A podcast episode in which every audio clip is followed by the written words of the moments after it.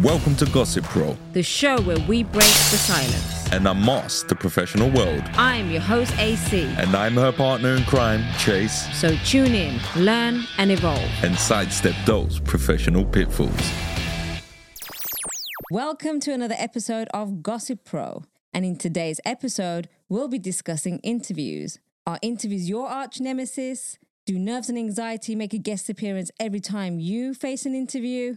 Fear not. We're here to help you on your journey to interview success. Let's dive in. Chase, do you get nervous every time you do an interview? I think everyone gets nervous when they do an interview, no? Yeah. Don't you get nervous? I do. I get really nervous. For me, definitely the nerves played the bigger part earlier on in my career. But as time sort of passed and then I became an interviewer and I held many interviews myself, I sort of calmed down a little bit. I relaxed with it because I understood that it wasn't just the person being interviewed that was nervous. I actually saw a lot of people that were conducting the interviews. They were quite nervous as well. Oh, really? Did you did you get that vibe or? Definitely. I mean, I presume you've held interviews as well. Did you ever feel any kind of performance anxiety? Like if if I haven't interviewed for a long time and then I have to interview, I get a bit nervous Yeah. because I want to make a good impression as well. I want them to feel comfortable. I want to make sure I'm asking the right questions. I want to find the right person. Absolutely. And if it's something that you don't regularly do, then when you dive into it, you're almost taken aback by the emotions because you don't know how to control it. Mm. And because it's new, you're like, oh my God, am I going to ask the right questions? What if they ask me a question and I can't answer it? What if I say the wrong thing? Yeah. Especially if you're part of a panel interview or if you're having to conduct an interview where HR is present. So they're pretty much auditing everything you say. And you have to be careful what you ask in these interviews. I mean, I don't know if you've come across, I've been to some previous interviews. It's been a long time now, but I had people asking me, Are you married? Do you have children? Stuff like that. And I'm like, They're illegal. You shouldn't really be asking those kind of questions. any questions that exposes your protected characteristics yeah is is a major concern i've i've had that before actually I, in fact i had i remember it was a director that was interviewing me and he asked me the one question that i thought to myself it's none of your business my friend and it was are you married oh. Ah.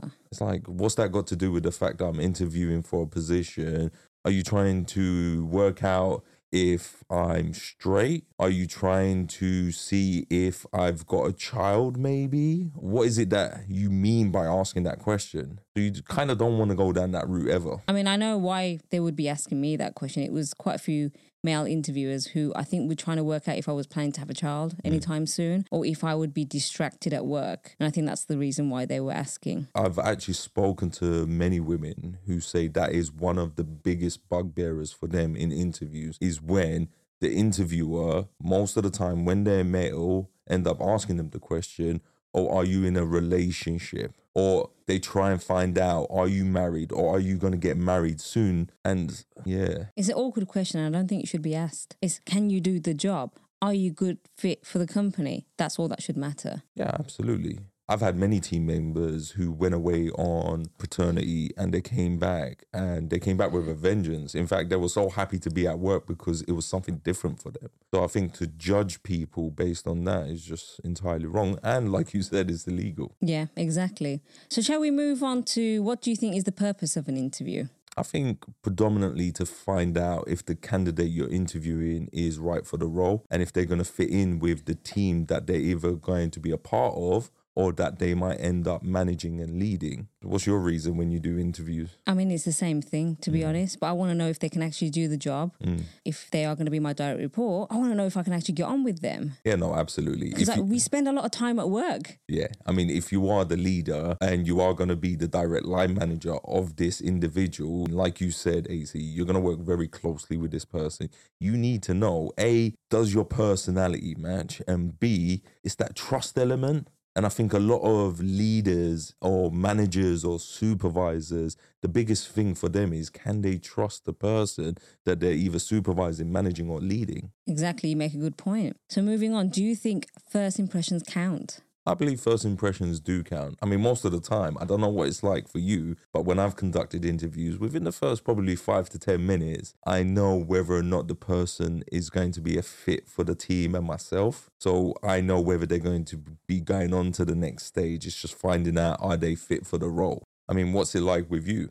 I think first impressions do count. Um, the first thing I'm looking at for do they have a positive attitude? I'm a positive person. I like being surrounded by good energy and positivity. So if they've got a positive attitude, that already tells me, you know, they're interested in the role. The second thing I'm looking for in that first impression is can they build a rapport? Yeah. And that's quite important. Now, is there anything that will put you off someone, even if they've made a great impression for the first five minutes? Can that change? Absolutely. It's happened to me before where the individuals started to get so relaxed that their true personalities started coming out. And I thought to myself, okay, you were very good at masking yourself. And now that I know who you really are, yeah, you're not going to be a good fit for this role. Have you had that before where someone's sort of come across a certain way and then you started relaxing? So they started relaxing. And then all of a sudden, you realize Hyde is out to play. Yeah, I mean, I had one actually, I realized at the second interview. So the first interview, they smashed it. I was like, wow, this person's amazing. By the second interview, I started to see a different side to hmm. this person. And I was like, hmm, concerning. Yeah. I mean, what you find is if there is like a three step process, if they do really well in the first stage and you call them up and you say, Do you know what? I'm so excited to invite you for the second stage of this interview. You gave us a very strong performance. It's almost like sometimes people take that in and they come back for the second stage very cocky. Or they don't practice for it. They don't prepare as well as they did for the first stage. So then all of a sudden, when you bring in the extra people into the panel, the performance dips. And then your seniors turn around to you and say, what the hell was that? I thought you had better judgment. You're like, but I did. they did so well in the first interview. Yeah, you're like, not the same person. I'm telling you, this wasn't the person I interviewed a week ago. I mean, I've had a situation where someone actually didn't do as well on their first interview, but I saw potential, but no one else could see it. And so I took them over to the, the final stage with this other person that I was talking about. She smashed the second interview and she got the job. If I hadn't seen the potential and pushed through with it, she may not have got that job. So uh, sometimes you've got to see is there also potential in that person as well? I agree. What I want to ask you really is what's more important for you? Is it the personality of the individual that you're interviewing, or is it their experience and knowledge? That's an interesting question. I think the personality is really important because that can play a part in how you can manage that person. But the experience is also important in the sense I want to know they can do the job. Now, with the experience, I don't mind hiring someone who doesn't fit every criteria. If I know they've got a positive attitude to learn, that's actually better because I know they're going to stick around and they're going to grow into the role versus someone who might have a lot of experience. And I, I might be then thinking, are they going to outgrow the role really fast? And am I going to lose them? Then I have to do the recruitment process again. You know, all these things come into play. I agree with that. For me, personality is key. If there's someone, like you said, who doesn't know certain things about the role, or they're not as experienced as I would have liked, if they've got that can do attitude, that's a winner for me. But it's also dependent on what resources is available to me at the company I am recruiting for. It could be that we're so understaffed, we've got so much to do that I kind of need someone to just come in and just hit the floor running. Mm-hmm. And I feel like sometimes that's that's a shame because I know I've got someone that I can really train up who will turn out to be absolutely amazing, but I can't choose them because I don't have the opportunity to bring them in and train them up the way I would like to. Mm. So I guess it depends on the company and the culture and the resources available and how it's going to play out. And maybe that's a good thing for the candidate as well. You're not getting recruited into a role where you're going to fail straight away. Like they're recruiting you because you are a perfect fit for that role. Yeah. And you won't always know that. So if you don't get the job, it's not always a bad thing, I think. It just means that role isn't for you and there's something better out there for you. That's a better fit. Absolutely. It's like they say no means next opportunity. What about arrogance? Would that put you off a candidate? It wouldn't fully put me off a candidate because I feel like you do need a tad bit of arrogance if you are someone who's confident, and someone who's confident is usually very good at just getting on with the tasks. But if your arrogance is quite a significant portion of your personality, then I'm sorry, I definitely do not want you a part of my team because you're going to bring everyone else down. That's how I feel. How do you feel about arrogance? I feel exactly the same as you. I think another thing that might put me off a candidate is if they're not prepared. Yeah. If they come into the interview and they don't even know anything about your company or even the role, because I've seen that happen before, I'm thinking if you can't make the effort to know about this role in the company that you want to go for, then why am I wasting my time in this interview? Absolutely. And this is a key thing to take away for a lot of junior people that are going to interview. Nine times out of 10, people who are interviewing for a junior role make the mistake of not doing the research for the company that they're going to interview for or the position itself. So you could win quite quickly by doing that when you go to your next interview. Look up the company, spend a little bit of time, understand what do they do, what services do they offer. Also, what position are you going for? If you're going for finance, understand the finances of the company. What markets do they play in? If you're going for marketing, look at their socials, understand areas that you will come in and improve. And to add to that note, if your interviewer asks, How do you think we're performing? Be very careful how you respond to that because they don't want to hear all the negatives. Think about that carefully. This is their way of assessing whether you know how to give feedback. So, what you want to do is give them a shit sandwich. So, you know, something good, something bad, something good. So, start off with the positives. You do this well. Then move on to the next bit, which is if you could improve, all the areas I've seen for improvement is these, and then end with something positive again. That just shows you know how to give good feedback. It shows your state of mind as well, how you think about things. Like when someone says, Oh, what's your weaknesses? Instead of saying, what do you think your areas of development are? Two different mindsets. Exactly like you said, AC, that what the interviewer is doing is waiting to see are you the type of person that can give that constructive feedback the right way? Or are you someone that's just going to sit there and say, well, you can't do this and you can't do that? Because they don't want that. And the reason why they don't want that is because they want a team that works together, gives each other constructive feedback, minus that emotional element that could potentially destroy a team. Mm-hmm.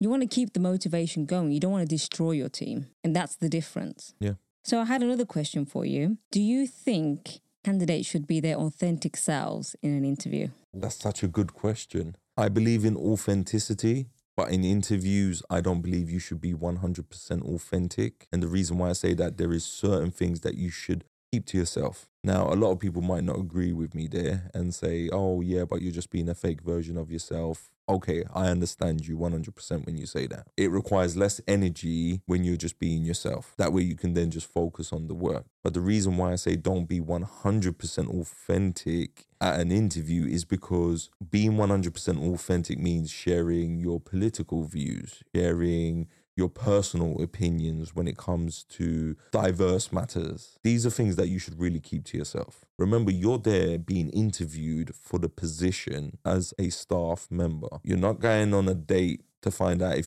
if you're to have a life partner. So keep certain things to yourself. Would you agree or would you be like, mm. I mean, I agree. You shouldn't share personal opinions because it has nothing to do with the role. You're interviewing for a specific role. You want to come across professional. I'd like to show a bit of my personality because that is going to come out at some point. And I don't know if you've heard this research, but according to Total Jobs, 62% hide their true personalities during interviews. My concern is if you hide too much of yourself and then you get comfortable in the role and they start seeing that side of you, is that going to go against you in terms of you passing your probation and all that jazz that comes along with it later on if they don't like who you are? I can understand it. And it's, it's a very grey area, what mm-hmm. we're talking about here, right? Because everyone's going to have their own opinion in this matter. When I'm out with my friends, they know I'm a very jokey person. I just love to have fun. I love the banter.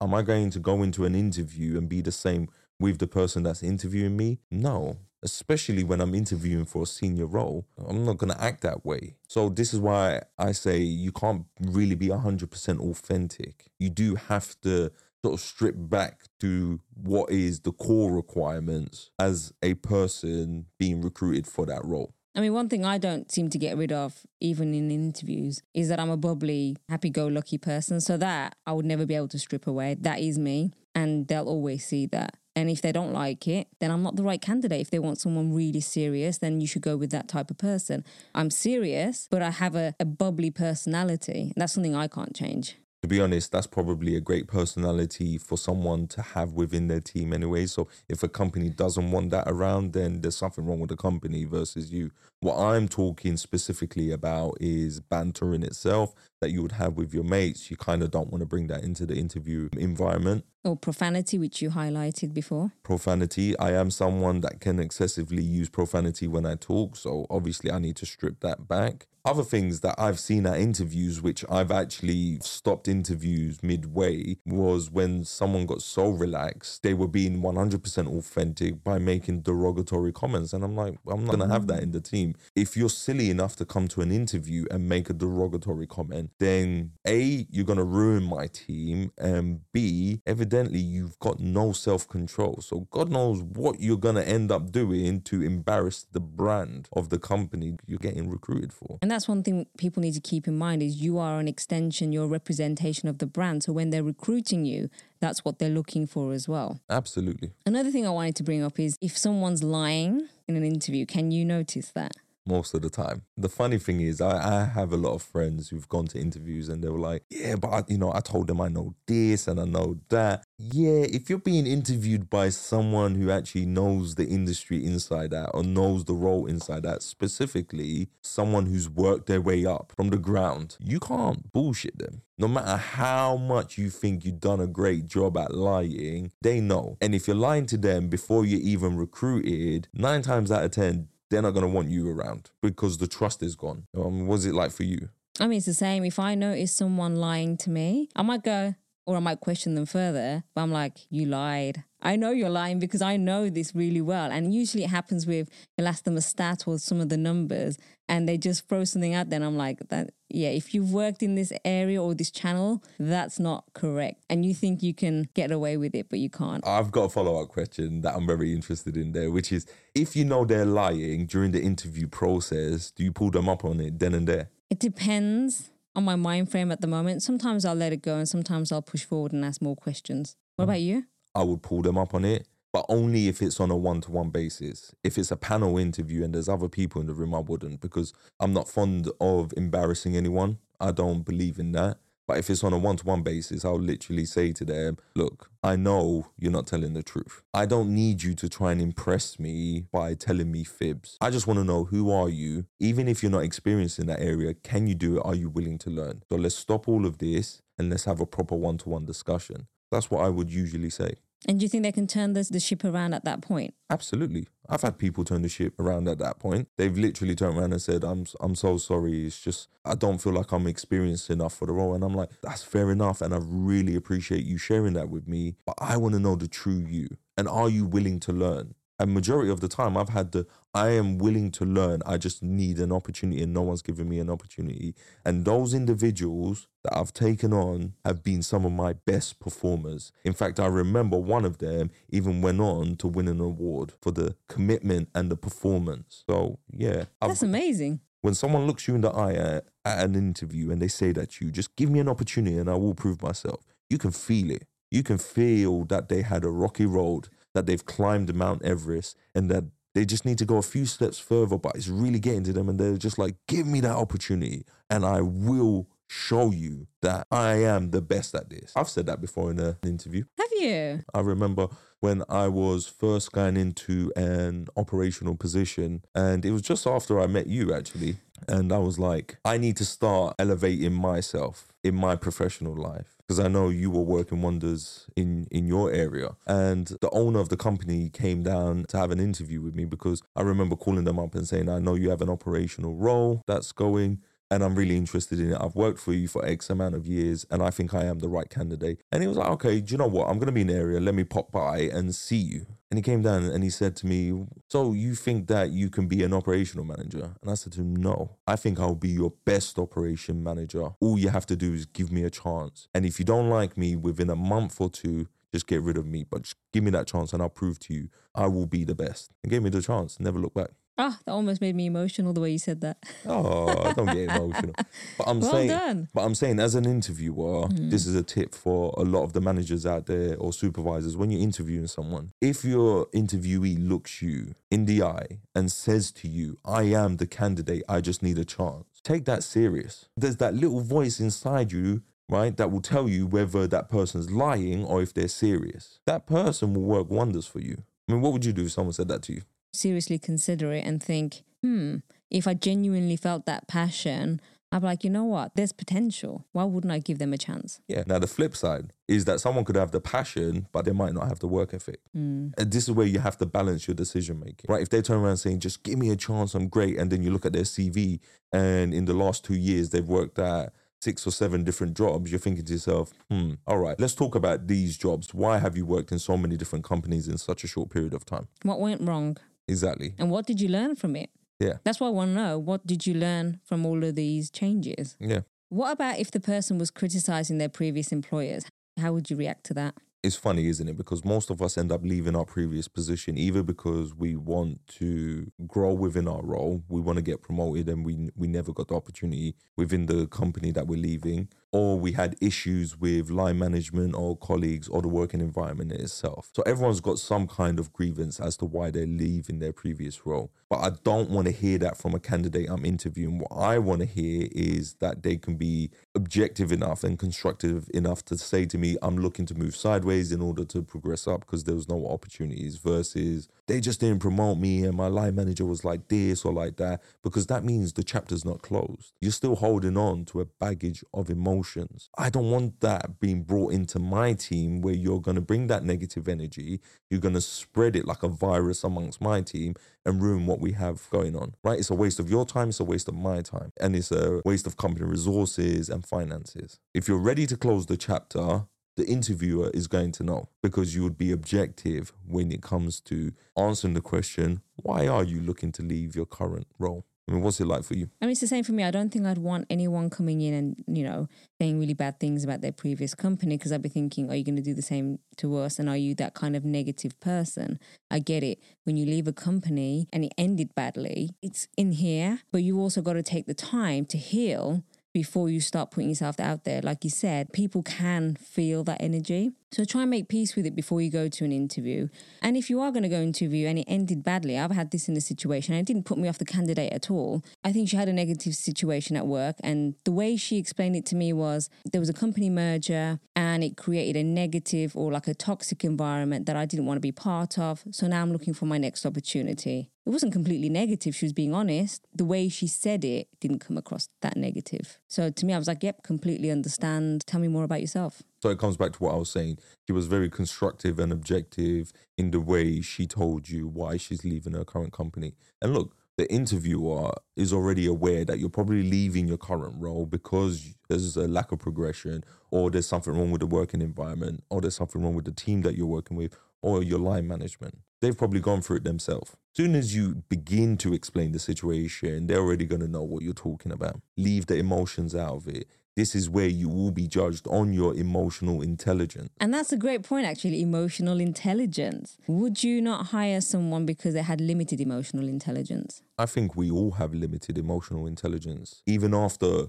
the amount of experience I've had and the stages I've reached in a senior capacity, I still find myself growing when it comes to emotional intelligence. Now, for our viewers out there who want to know more about what emotional intelligence is, I'm going to give you a bit of a definition the ability to manage both your own emotions and understand the emotions of people around you. So, the signs that you might have low emotional intelligence could be, i.e., you struggle with building rapport or connecting with your interviewer on a personal level and showing enthusiasm and engagement, difficulties expressing ideas clearly or getting a point across, a habit of saying the wrong thing at the wrong time, oblivious to emotional cues from others, and the tendency to fixate on mistakes instead of learning from them and moving on. And apparently, only 36% of people have good emotional intelligence. The thing is, if you're someone like me, right, I wear my heart on my sleeve. So when it comes to emotional intelligence, it is one of the areas that I regularly work on developing because unfortunately, when it comes to it, I am quite deficient. I don't know what your emotional intelligence is like, but I would I would think that your one is actually very good. There's always room for development and I think if I look at how I was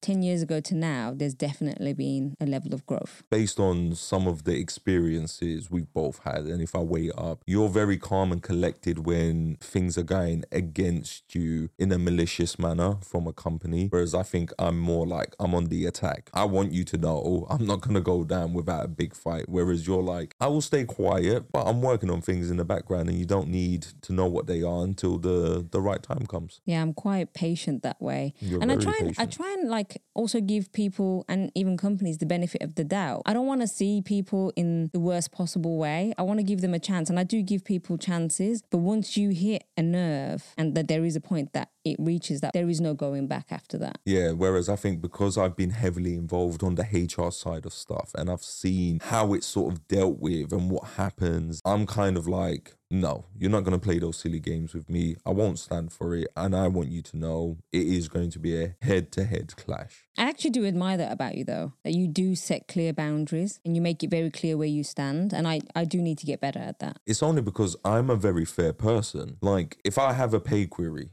let's say, and the payroll department screwed it up on their end, I'm like, yeah, no problem. Just make sure it's sorted out for next month. And then if they don't sort it out for the following month, then I take it to the next level. And if they don't sort it out by then, then obviously that's a grievance. I've got this process in my head that I always follow that sort of keeps me in check when it comes to setting boundaries. Because what I'm saying is, I appreciate that mistakes happen. I appreciate that you have a process to follow. But I now want you to appreciate on the third occasion, you're, you're now taking the piss. So I need to take it to the next level. Agreed. So coming back to interviews and emotional intelligence, how can a candidate demonstrate they've got good emotional intelligence? They can demonstrate it by the way they answer questions, they can demonstrate it by being able to be objective and constructive with those answers, to hold back emotions. If they don't like a certain response, how do they respond to that? Because an interviewer will test these things with you. I mean, what do you think? So if your interviewer asks you a question and you're like, oh, I don't really know how to answer this, don't feel like you need to respond straight away. You know, take a moment. Uh, take a deep breath, or if you've been offered a glass of water or, or a cup of tea, take a sip, think, and then respond. And that is a way of showing you've got good emotional intelligence because you know how to stop yourself from going straight into the answer. Yeah, I feel like if you can really manage silences during the interview process, then your EQ is phenomenal. Because the moment there's a bit of silence, most interviewees shut down, right? The words escape them. Their throat starts tightening up. They start getting a bit sweaty because managing silence is, is probably one of the most difficult things you can do, especially if you suffer from performance anxiety, which I would presume majority of the world does because you're not sitting through interviews on a day-to-day basis Yeah, I think when you're in that situation where it's quiet, your brain's like, oh my God, I wonder what they're thinking. This is going really bad. What should I say? Let me just first thing out there because I don't want it to be quiet. yeah and then you end up saying the wrong thing. And then you're like, ah, I shouldn't have said that. In those moments, if it's quiet and they've asked you a question, you're not sure, just take a beat. So, another way to demonstrate that you've got good emotional intelligence is when you talk about your failures in a graceful way. And when I say that, I mean, you know, talking about it confidently and what you've actually learned from it. So if your interviewer asks you what your weaknesses are, then you can talk about that positively. You know, this is the area that I'm developing and this is what I'm going to do about it. So it's just showing that you're aware of the situation and how you're growing from it. What do you think, Chase? First, I don't agree with weakness. It's areas of development. Just because they're not strong in that area now doesn't mean that they won't be strong in that area further on. Secondly, fail means first attempt in learning, and we all have to go through it. In fact, you probably learn the most important lessons when things go wrong. There was a famous saying, I forgot who said it, where someone had made a major mistake and it cost the company a couple of million, and they were asked, "Oh, I presume you're going to get rid of this person. They said, no, why would I? Because I would just end up hiring someone else who might make the same mistake. Whereas the person who I've already paid a couple of million pounds to make a mistake is going to go and work for another company and take that learning area with them. No, I would much rather keep them. That's very important for a lot of Mm. Leaders and managers to know is that if someone's coming to you with the knowledge from mistakes made or learning because they've had to develop in certain areas, that's a great piece of asset. hmm That's really positive. I think so as well. I think where I would have a concern if I was interviewing someone and they said, I have no weaknesses, I've never failed at anything, I'd be like, mm, I don't believe that because no one's perfect, number one. And number two, you're not self aware. So, how can I trust you to develop and learn from your mistakes? That's an example of someone who thinks they're coming across as being confident when in fact they're coming across as being maybe someone who's a bit ignorant and arrogant at the same time. Exactly. So, something to avoid. Another area would be when you're in an interview, make sure you're listening intently. Now, I don't mean you know, looking in them in the eye and really focusing on them. What I mean is when you're having a conversation, actually be present. Listen to what your interview is saying. And the way you can demonstrate your listening is you could say, Oh, the point that you made earlier, just wanted to add. That shows you were actually listening to the person. What do you think, Chase? Don't be scared to ask questions back to your interviewer. If you can turn the interview process into a conversation, even better. Most of the candidates that I've interviewed who ended up turning it into a conversation, got the job pretty much straight away. Because I thought to myself, oh, it was great. I, I really enjoyed talking to them. Because did you know 86% of interviewers suffer from performance anxiety themselves? I didn't know that. Yeah. That's really good to know, actually. So, yeah. Unless your job is to conduct interviews on a regular basis, because you're doing it for the first time, and if you're not good with, say, public speaking or delivering presentations, you're going to suffer from some kind of anxiety. And just because you're a manager, doesn't mean you're confident with speaking with new people. You might not enjoy it yourself. Yeah. I mean, it depends what your role job description is, right? You could be a manager, but you're not having a lot of interaction. Like mm-hmm. you might be managing one or two people. So you've got this friendship with them because you've been working together for X amount of years. But then when you have to interview someone new, you're frazzled. You don't know what to say. You suffer from the anxiety. Exactly. So another way you can demonstrate emotional intelligence in an interview is through behavioral questions which your interviewer will most likely ask you. Or give us an example of a behavioral question, AC. The question could be Tell me about a mistake you made at work and how did you handle the situation? Chase, how might you answer that question? With any question, I would always use the STAR framework, which is the situation, the task, the action, the result. So the situation could be a sales person not hitting their targets and then them getting pulled up on it by a line manager. Now, then you'll move on to the task, which would be so you might have a meeting with the directors to discuss, uh, you know, what you could do to resolve this situation. And then the action itself would be the actions that you took to resolve that situation. So it could be regular meetings with your team to ensure that they're hitting set sales targets within the KPIs. It could be putting together a live tracker that's monitored on a daily basis. And then we move on to results, which an example of the results for that AC would be. So if you've delegated all the tasks and you're working really well with your team, then you could say, we increase sales by 80%. Yeah. And that would be a way to demonstrate that it's actually made a difference. Absolutely. So always stick to the situation, task, action, result, and you can apply that framework to any question that you ask. Now, remember, there's specific questions that most interviewers will ask you. They'll just ask you it in a different way, right? So it'll be some kind of problem solving question, some kind of behavioral question. There, there'll be a whole bunch of them. And I think what we'll do is we'll put a download link of all the different types of questions you can expect to be asked at a interview.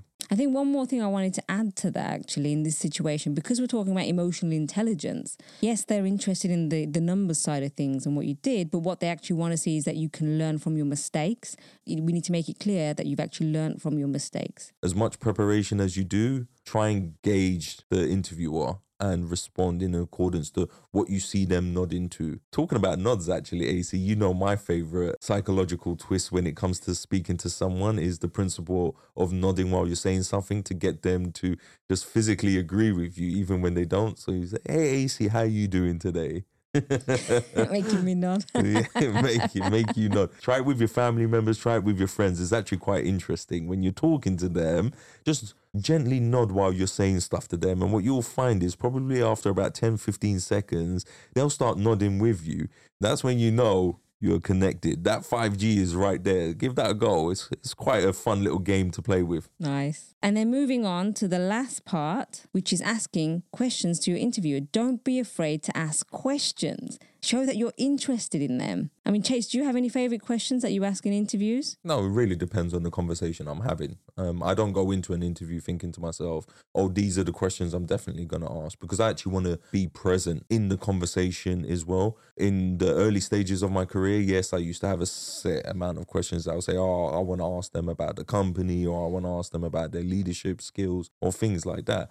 Now I just pretty much go with the conversation. And at that moment in time, if there's anything specific that I want to know, I will ask it. Because sometimes if you over prepare, then you risk going into the interview to just respond for the sake of responding. I agree. I think in those situations, let the conversation flow and if you feel like there's a question you could ask, like you could say, oh, you know, um, you've talked about how great the culture is, you know, what have been your highlights in this job? And I think that's a nice way to ask a question back so you can really understand if it's the right company for you. One of the main areas that I feel like we should kind of expand on, but I know you've got it scheduled predominantly for the next episode, but let's briefly touch on it now is anxiety when it comes to interviews, specifically performance anxiety. I think a lot of people suffer from that. And like I said earlier, a lot of interviewers actually suffer from that as well. Well, did you know 93% of people suffer from interview anxiety? Oh, wow. It's quite big. It's the second thing that makes us most nervous after public speaking. Kind of makes sense actually, because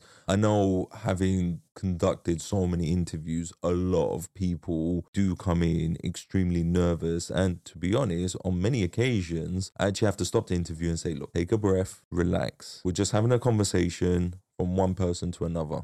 Don't even think of this as an interview, just to get them to calm down. I've even had a few people who came close to passing out. Have you ever experienced that where you're interviewing someone and they nearly passed out because their anxiety was triggering them so badly? I mean, not to that level, no. Oh. but I've seen loads of stuff on social media. I mean, it's actually quite scary as an interviewer when you're staring into the eyes of the person you're interviewing, and then all of a sudden you can see that it's starting to fade, and then they're a bit wobbly, and you're like, "Whoa, okay, okay, no, no, calm down." Calm down. I don't want to have to call 999. suffer from it myself. For me, it's public speaking really gets me. I get the clammy hands. And I know we have some great little tips and tricks to help people, but that's coming in the next episode. Exactly. But we will touch on some of this in this episode. So I came across a video on TikTok where Sally shares how she feels after an interview. I just had an interview that I completely flopped. Going into it, I was super confident, not nervous at all, and actually kind of excited. I get on the Zoom and right away I feel my throat close up. This happens to me from time to time. I know it stems from my social anxiety. Usually I just drink some water and once I start talking, things flow. Not today. My breath was stuck in the upper back part of my throat for about 10 minutes. I kept pausing to take a sip of water, but it didn't help. Started getting into my head, thinking I was making things super awkward. And let's just be honest, I probably was. Anyway, after those 10 minutes, I was able to talk more clearly but it still felt like I was having two conversations. One conversation was out loud with the person that was interviewing me, the other was with the voice in my head telling me that I had already screwed everything up. Overwhelming thought that kept coming into my mind was this person's probably wondering how I've ever gotten a job speaking in front of clients. Honestly, I just felt really defeated and like I let myself down. I know everything's gonna be fine and things happen for a reason. I just get really frustrated with my brain and my body sometimes. Oh, that's a shame. It is. The voice in our head is the little child within our soul that's screaming and shouting at us because we're getting them to do something they don't feel comfortable doing. And this is where emotional intelligence is actually key because it's how you manage the little child deep within you to calm down, relax, and just to take it step by step. And I think a lot of people struggle in that area. And predominantly, you can tell the people who have got a lower EQ because that little child takes over the whole body and you see it come out in full display in front of you where they will leave the interview halfway or they would start screaming and shouting at you because they didn't get their way. So nurture it, love it, don't hate it. All of us have that inner child, that little voice deep within us that tells us off for getting it to do stuff it doesn't want to do. Learn to live with it, learn to understand it. And what you'll find is that your emotional intelligence will significantly improve over time. And remember, this is not something that you can resolve overnight. A lot of movie productions and Disney videos when we were younger made us believe that things can be resolved within a short period of time. It takes at least 100 days for change to really take hold hold. Long as you work on it on a day to day basis. I think Simon Sinek made a very valid point in one of his speeches once where he was talking about someone who goes to the gym. Like you can go to the gym, work out for two hours, you come back, you you look at the mirror and it's still the same person. But if you go to the gym every single day, 20, 30 minutes, like he said, you'll see a difference after some time. So yeah, it's the same with that that little child, that inner voice deep within you. Keep working on it every single day. When it gets triggered, why, when, what occurred, and then try and change little things. Try speaking to it. I don't know. Have you had much dealings with that inner voice? Oh, yeah, my inner child's always going crazy. Mm.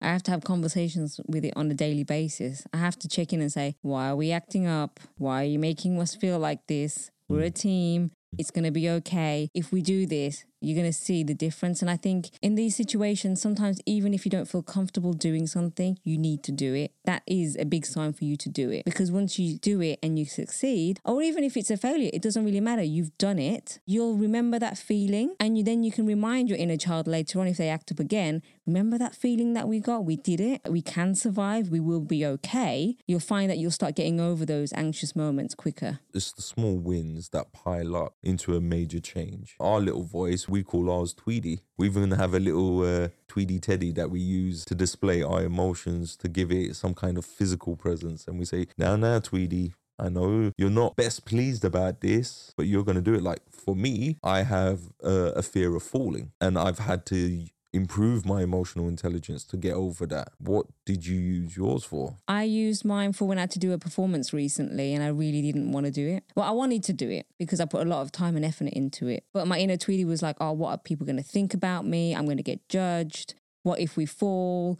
They're going to laugh at us. It's going to affect my reputation. And then I had to have that conversation and saying, Tweety, it's okay. You're not perfect. No one else is. It could happen to anyone let's just do it. Let's have fun. Like this is this is a moment that you're never going to get again. You know live each moment like it's your last moment and then you'll start thinking differently. It doesn't matter what happens. Just go out there and have fun. And if it doesn't work out it doesn't matter because you learn from that and you'll do better next time. That inner voice, that inner Tweety is so intelligent that they know how to convince you not to do something. mm, exactly. So you need to just remember how to combat it. Small wins stack up to a big change. on that note did you know that there's five types of anxiety I had no idea actually. we're actually going to cover that in part two of interviews Okay. But to end this episode, I actually wanted to talk about how us as recruiting managers can actually make the candidate's life a little bit easier. So there's this video I wanted to share of a situation where someone didn't cope so well in an interview.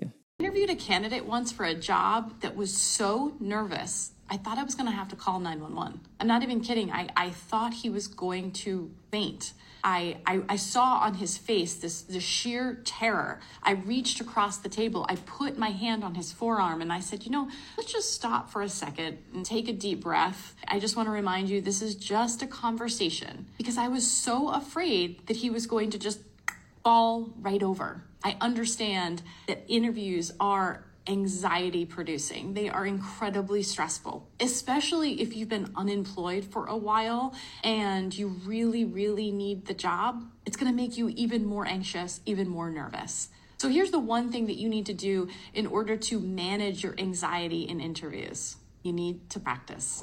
I would agree with that. And like I said earlier, I witnessed that on a few occasions myself, and I was like, "Whoa, don't go down that road. I don't need you fainting."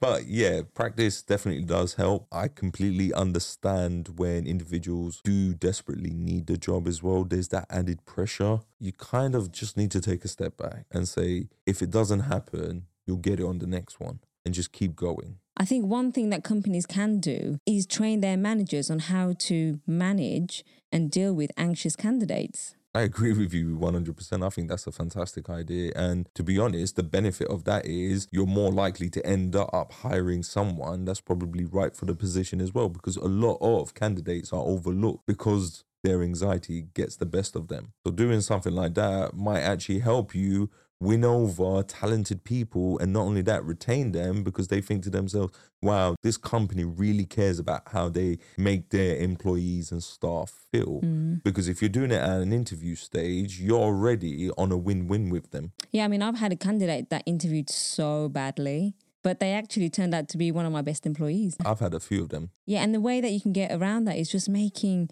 them feel relaxed in the interview like smile at them talk to them get try and get to know them on a personal level it's almost like the interview started earlier but it's very relaxed and I, that's how i feel if someone makes me feel relaxed then they're going to get more out of me And don't be scared about being creative with resolving such problems. I had a candidate who was so nervous in the interview room that I said, Oh, how about we go across the street and grab a coffee and have a conversation? And that's exactly what we did. And like you said earlier, AC, turned out to be one of my best hires. So, in part two, we're going to discuss how to prepare for your interview, how to answer those interesting questions that might come up, and how to deal with your anxiety. Yeah, tips and tricks that might actually help you. And to be honest, one of them I use on a regular basis myself. Me too.